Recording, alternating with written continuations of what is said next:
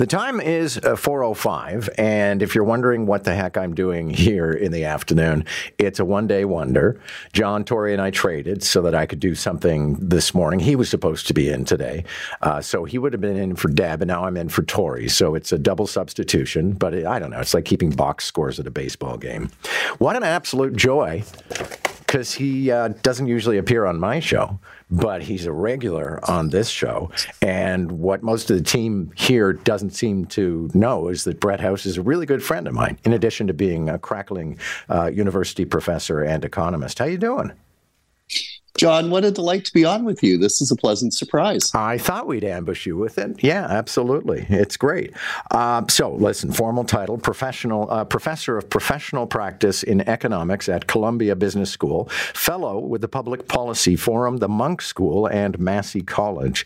And let's start, actually, it's budget day in Toronto. Maybe you can make this sexy. I mean, I realize it's about how the water comes to the house and the garbage leaves the alleyway, but at the same time, going through line by line and all this yelling and screaming by the city councillors and the arm wrestling with the mayor is sometimes a tedious affair. It sure is. And it feels particularly tough when there's a record tax hike in the budget. But I think this is a victory for Torontonians, a victory for people who value public space and public services in this city. 9.5% is a big increase, but it's the increase we need after nearly a decade of public revenues in the city being starved and services being on the decline. Well, Olivia Chow actually used the phrase magical thinking. She said, thinking we can fix Toronto and maintain Toronto without a tax hike is magical thinking. Apparently, you already agree. But I'm curious about why people can't make the link quite frequently between the taxes they pay and the things they want their government to do. Well, I'm the economist here, and it's my moment to say there's no free lunch. And in the same way, there's no free waste disposal. There are no free clean streets. There are no free public transit options. All of these things require funding, and that funding has more or less been frozen on the municipal tax side for about 10 years. And it's left Toronto with some of the lowest tax rates on property of any city in North America. And so while none of us like to pay more tax or pay more for anything if we can avoid it, let's instead celebrate that property owners got a great deal for a decade, and now they're being asked to pay their fair share. And it should be noted, you are a ratepayer in the city of Toronto, so you're cheerleading for a tax you're going to have to pay. I am. I've got skin in this game, and I'd like to see my streets cleaner, support for people in this city who are doing less well than ourselves, improved. I live very close to Dundas and Sherbourne, and I'm on the board of the 519 Community Centre, and I see every day the impact of the underfunding of the city over the last decade. That said, as Olivia Chow also mentioned, the city has to earn and show that it is producing value for these extra tax dollars, and everyone should hold her and the city to account. There is a responsibility that comes along with these extra funds. Worth noting at this juncture, Olivia Chow is on the show tomorrow, and so is the police chief, Myron Demkew. And Olivia Chow was somewhat categorical today when she said, okay, you're getting the extra money that you asked for, but we're going to be measuring the results. Let's turn to something different, and that is Doug Ford, the premier, saying any future carbon taxes in Ontario would have to face a referendum. I'm not a big fan of referendums on taxes because, of course, everyone's going to vote against it, and then the government doesn't have the money it said it needed. Putting a referendum as the bar for public policy changes is, in effect, the legislature deciding not to do its own job. We elect people to make decisions on our behalf.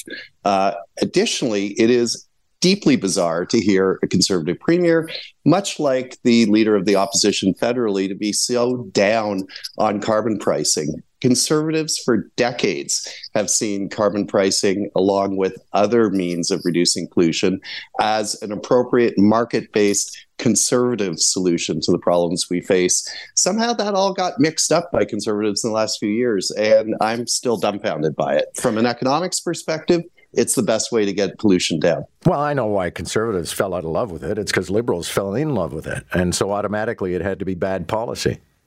Yeah, well, you know, they often venerate Reagan, and a carbon tax would have been a very friendly policy option for Reagan. Well, you mentioning Reagan reminds me of something about a referendum on taxes. You may remember Proposition 13 in Orange County, California, and it was a ballot initiative. It passed. It capped property tax increases, and eventually Orange County went bankrupt. It was, you know, so it was eminently predictable. Absolutely. And, you know, what we need to keep in mind here is Toronto used to be venerated for having some of the cleanest streets. You know, when Hollywood came here to film, they had to throw trash on the ground. I don't think that's the case anymore. And, you know, we need to get back to the leadership position we once were in. Interesting feature today. And millennials do things very differently in many ways. And one of the new trends seems to be micro weddings. You and I actually know a couple who had a micro wedding. Marco and Sean were supposed to get married with 250 guests with an Italian marriage, and they got so sick of organizing it, they called us and said, we'll see you at City Hall this afternoon at 2. And then we all went for dinner at Canoe. And that's kind of what more and more people are doing. Well, I don't think anyone celebrates their big day because of the amount they spend, but the amount they felt. And so that seems to me like a really useful correction on what has been a massive explosion in wedding costs. And, you know, that money can go to a down payment on increasingly expensive real estate. Although I do like the model for Italian weddings, which is where you give a cash donation and it pays ultimately for the wedding, but the couple get the money and they can go out and buy a house. Well, who doesn't like cash? Yeah. Cash is king. Okay. I mean, in your work, you work with young people. And of course, everybody thinks a millennial is 18. And I think they're now like 20 to 33. But are you noticing economic trends amongst young people? Oh, you know, I think millennials actually extend to about 40 or 41 now as a generation. And some of the 20-somethings are your Gen Y coming after them. You know, what we are seeing is obviously a lot of talk about, is it more expensive now as a share of average income to maintain or obtain the kind of basic expectations of middle-aged life, owning a property, putting some money aside for retirement, and, you know, having a vacation now and then. On one hand, you know, there is some signs that those things are harder to obtain. But in other ways, when you adjust for quality, this talk on TikTok of a silent depression looks a little emptier because, you know, we're generally living in bigger houses, we're driving better cars, and we're traveling a whole lot more than we might have a few decades ago. So, you know, there are countervailing factors at work here. Thanks a lot for this. Good to have you today. Great to speak. Hope I'm going to see you soon. Me too. Okay.